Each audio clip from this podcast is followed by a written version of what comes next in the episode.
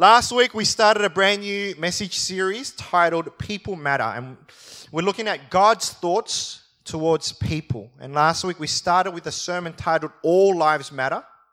And I do understand that um, it was a little bit heavy um, towards the end, but thank you to everyone who um, threw me back some feedback, um, let me know that it was encouraging. Uh, and that does make a big difference to me as well, because sometimes um, I don't get any of that feedback or not enough feedback. Um, and so I'm really glad that people were encouraged by that. Um, tonight's message is titled Families Matter to God. And we're going to begin by reading the most used passage in wedding ceremonies Ephesians chapter 5, verse 21 to 31. And it's going to come on the screen at the bottom.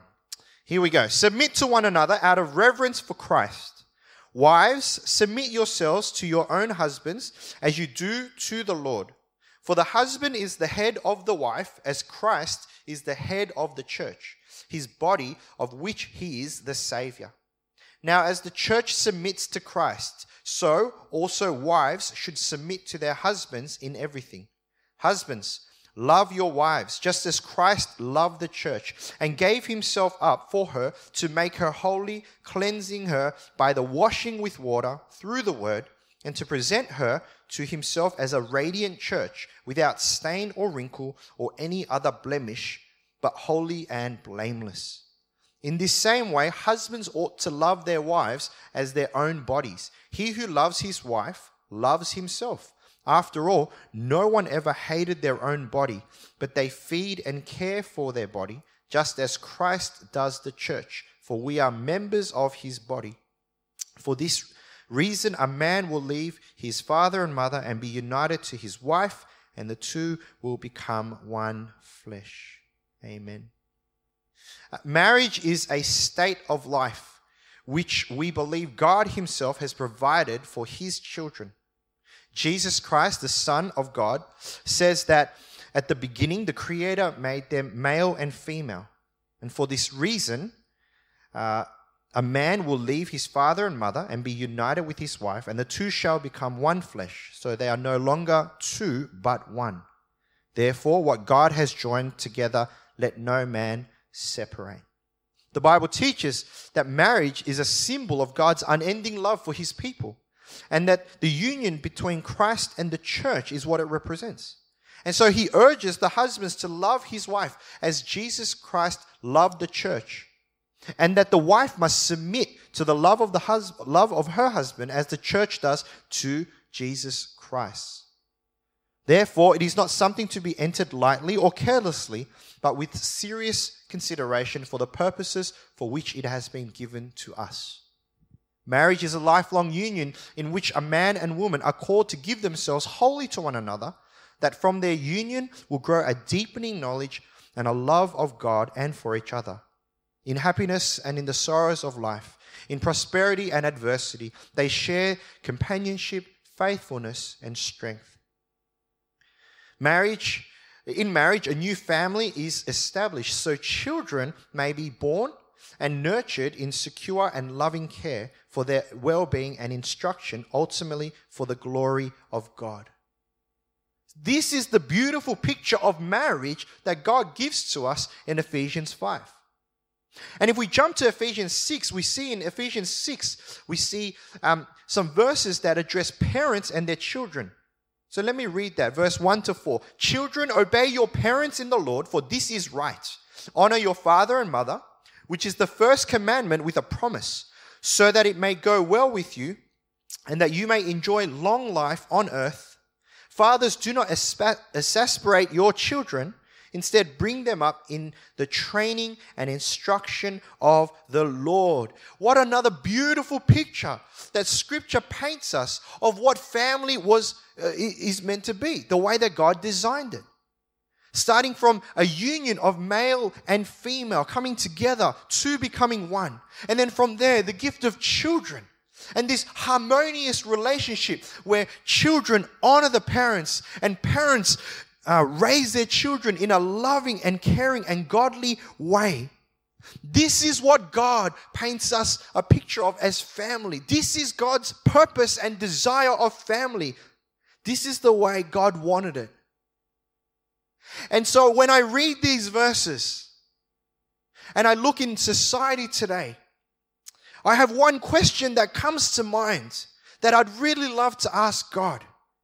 And it's this God, what happened? What happened to, to, to family the way you designed it and where it's at now? What happened to this beautiful picture of marriage that was designed by you for us and yet it's where it's at now? What happened? How did it go from something so beautiful?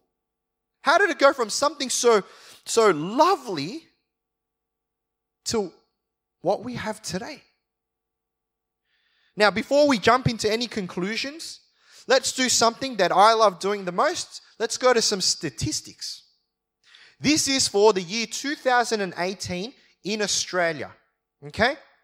There were 119,000, 188 marriages in Australia. Okay, and that's a, a, a rise of 5.5% compared to the year before. Um, 79.7% of males and 81% of females married for the first time. And then four out of five marriages were performed by a civil celebrant. Okay, these are just stats that coming out of the Bureau of Statistics. But also in 2018, there were 49,404 divorces granted in Australia, which was similar to 2017. For those divorcing, the median duration of marriage was 12.3 years, and 47.3% of those divorces involved children. Now, these are just statistics. Now, I'm, not going to draw out opinion yet. Let me just share these statistics. What about these children? Now, a, a statistic that I found when we talk about, uh, let's move away from marriage, but let's talk about parents and children. A statistic found in 2015 2016 in Australia, once again, in that calendar year, 45,714 cases of child abuse were recorded.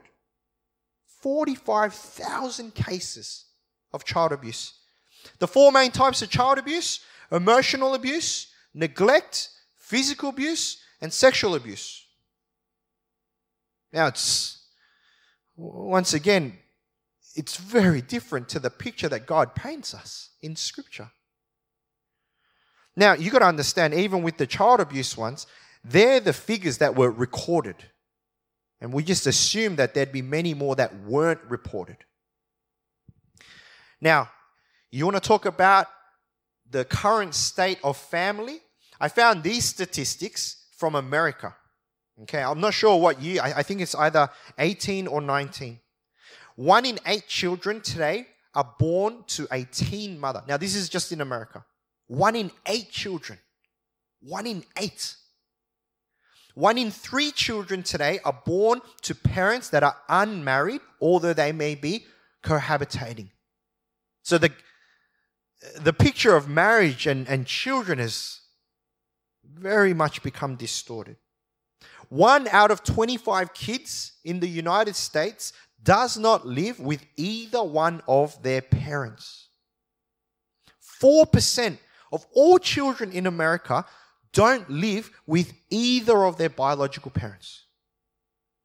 More than two thirds of children today are living in what we would consider a non traditional family environment. Now, these are just the statistics, not my opinion. Statistics. Of course, in God's original design, He gave to us he gave to us what was the best for us. What He designed for His children, what He designed and gave to His creation was what was best for us. But because of our sin and our desire to reject God and our desire to be our own God, humanity has completely jeopardized God's original plan for family and for children, and pretty much we've made a complete mess of it. And then what the church has done is that we have stigmatized.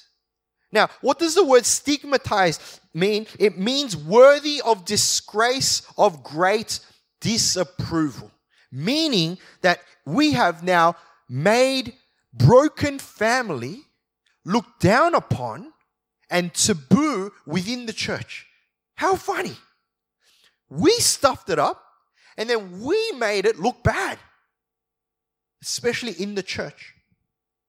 Of those that have failed in their marriage, of those that failed having a healthy family, of those, and, and, and then what we've done is we've labeled them broken, we've labeled them disgraceful, we've labeled them damaged, we've labeled them no good. And what the church has done is we have made it harder for people to come and be a part of the church rather than accepting them in.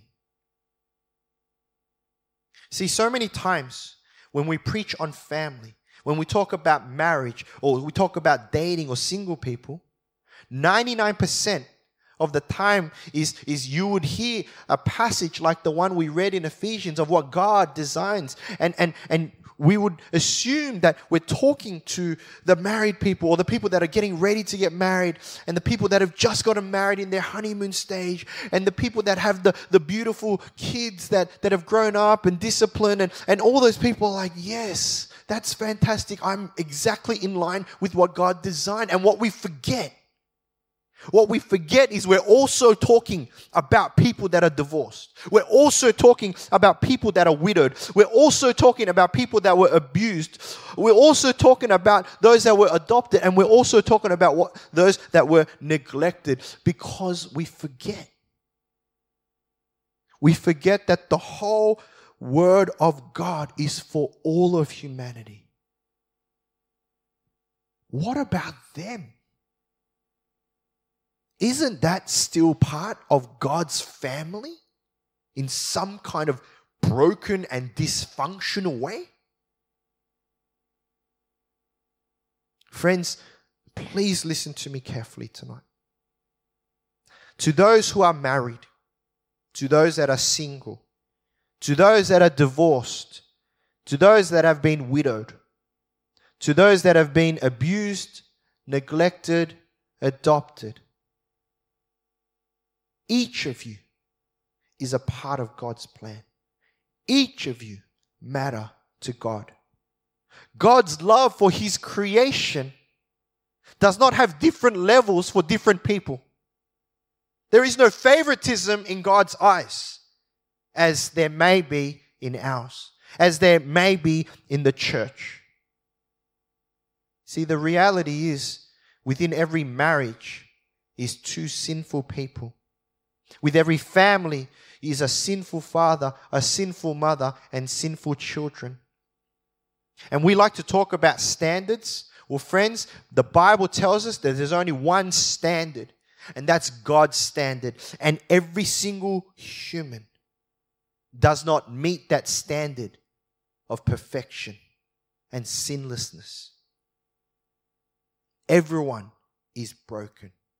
There is not a marriage, there is not a family in this world that is not broken and does and, and, and makes the standard of God. There's none. Of course, God hates divorce. Of course, God hates abuse. Of course, God hates disobedient children because none of that, none of these things were a part of God's original design for His children. He wanted the best for His creation, and it was His creation that stuffed it up. It was humanity that, because of our sinfulness and our sinful nature, we turned gold into rubbish. And what's funny is we turn gold into rubbish and then we point the finger back at God and go, Why did you make me like this? Why did you ruin my life like this? How funny we are.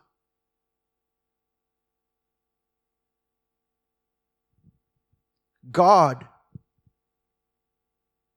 God has made it very clear in Scripture that He designed marriage and He designed family for His purposes. Yes, we made a right mess of it. Humanity has made a right mess of it. But that does not mean that God has given up on families and marriage. As much as God hates sin, and as much as God hates the, the, the disobedience of humanity, to the broken people whom we are all, God draws close to us. Psalm, uh, Psalm 34 18. The Lord is close to the brokenhearted and saves those who are crushed in spirit. God's love for us is not conditional on our behavior. God's love for us is not conditional on the way that we act or even the outcome of our lives. The success and failure does not change the love of God. God's love was there from the beginning and is there now. Romans 5 8. But God demonstrates his own love for us in this while we were still sinners, Christ died for us. While we were still sinners, Christ died for us. Not once we became better, Christ died for us. Not once we became sinless, Christ died for us. No, Christ died for us while you and I were still sinning and rebelling against God. That's His love. That's the demonstration of God's love for His people. It's got nothing to do with our behavior, it's all got to do with the heart of God. And you know what Jesus says? To all those that are broken, all those that are fragile, all those that come from broken families. And we're all broken. You know what Jesus says in Matthew 11 28? He says, Come to me, all you who are weary and burdened, and I will give you rest. Jesus doesn't say, Come to me, all who are broken. I'll tell you what you did wrong. I'll tell you how to do this better. I told you you should have listened to me. No, he says, All you who are weary and burdened, all you who are broken, all you who are just trying to make things work, come to me and, and I will give you rest. Why? Because God loves families. God loves marriage. God loves children. All families matter to God. All families matter to God, all shapes and sizes. The ones that seem to be working and the ones that are absolutely shattered. They all still matter to God. God has not given up. Just because we stuffed it up doesn't mean that God's going to throw that out. Please hear this about you. Hear this about your marriage. Hear this about your children. My oldest son just turned 13. He is now officially a teenager. I am officially a father of a teenager, and my hair just went grayer. Like nothing happened. He just hit his birthday, and I just became more stressed. Right? God still has plans for your kids regardless of who they are, regardless of what they're going to do. Eh, maybe you're single. Maybe you're single by choice, and that's great. But maybe you're not single by choice. You're just single. There are a lot of people in, in our church at the moment just looking at each other. right? It's not that God is like, look, once you get married, I will look after you. You know, sometimes I think that's, that's the biggest issue when we get to passages like this. They become irrelevant for anyone that's not married and that doesn't have children, and that's not the case. God is not speaking to a niche community, God is speaking to his people that this all affects. You matter. You matter to God exactly where you're at. You matter to God exactly where your marriage is at. You matter to God exactly where you're at as a, a, a, with your children. You matter to God. Families matter. Families matter to God. Marriages matter to God. So please hear that tonight. Please hear that for where you're at. Now, just to close, I, I do want to speak to a few groups of people once again.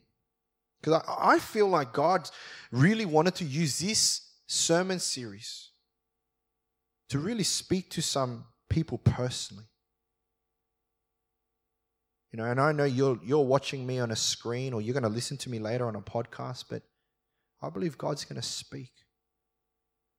So the first group of people I'd like to address is, is are those that are, are divorced. How many sermons do you hear about divorced people? Hey, it's all right. I think we need to hear some more. For those who are hearing this and have gone through a divorce or a separation, or maybe your marriage is on the brink of a divorce or a separation. Most likely, it's probably just become that little bit harder for you to come to church and be accepted because the church and the people of the church have labeled you as damaged goods, unwanted, broken. Firstly, from the bottom of my heart, on the behalf of the church, I really want to say sorry. It's actually quite ignorant of us to label divorced people as broken and, and without really acknowledging that everyone's broken. And to think that divorced people are lower. Or even if we go one more step, children of separated parents. As if you came from a lesser of a family and therefore you are less of a person. And if you ever felt that in church or someone ever gave you that kind of impression, I'm really sorry. Because that's not God's heart.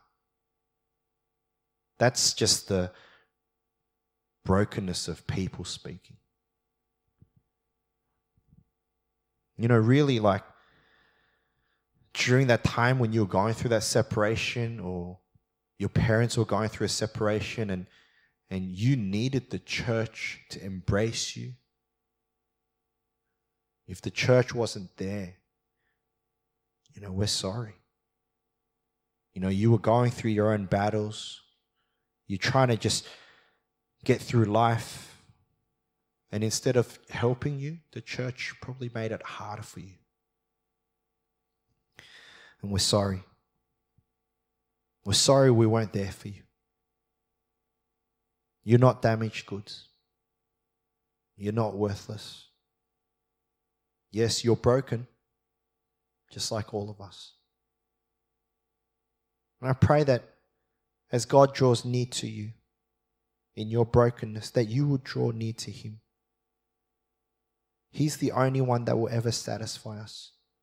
He's the only one that will truly accept us for who we are in our broken state and embrace you because He loves you. He loves you. You're not a less of a person to Him because of what's happened in your life. He loves you and you matter to Him. Secondly, and I, I just titled this Other Forms of Dysfunction because there's just so many. Maybe you're still married, but your marriage is hanging by a thread.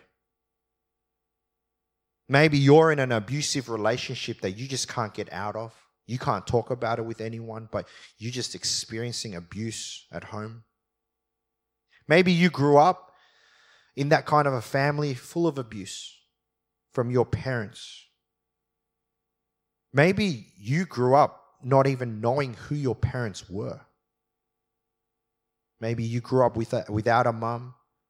Maybe you grew up without a dad. And even those that are the abusers, whether you know it or not. even you. God cares about you because you matter to Him. He cares about you because you matter to Him. Even in each of our broken states, even in each of our dysfunctions as a family, as a marriage, as a child or a parent, God loves you so much. God loves you so much that He sent His one and only Son, Jesus, to die on the cross for you. So that whoever believes in Him will have eternal life with the perfect Father in heaven. I know that when we start talking about these things, there's a lot of feelings of guilt and shame. But Scripture tells us that there is no condemnation. There is no condemnation for those in Christ Jesus. You don't have to feel guilty and you don't have to feel uh, ashamed when you come to Christ.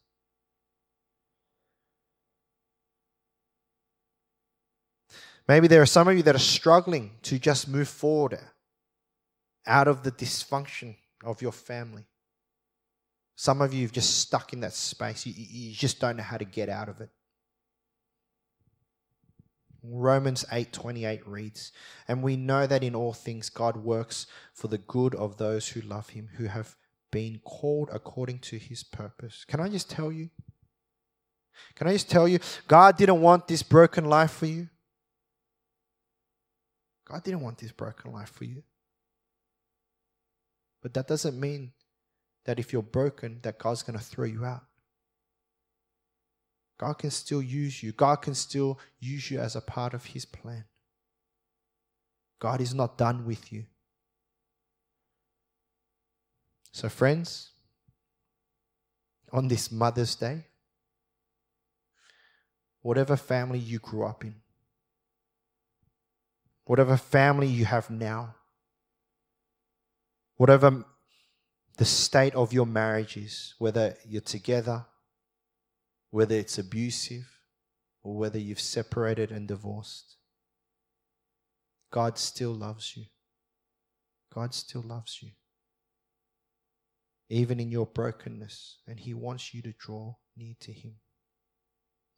Psalm 51 17, and I'll close with this. My sacrifice, O God, is a broken spirit a broken and contrite heart, you, God, will not despise. Friends, I pray that that tonight you will draw close to him. That you wouldn't let the state of your family or the state of your marriage stop you from going to God.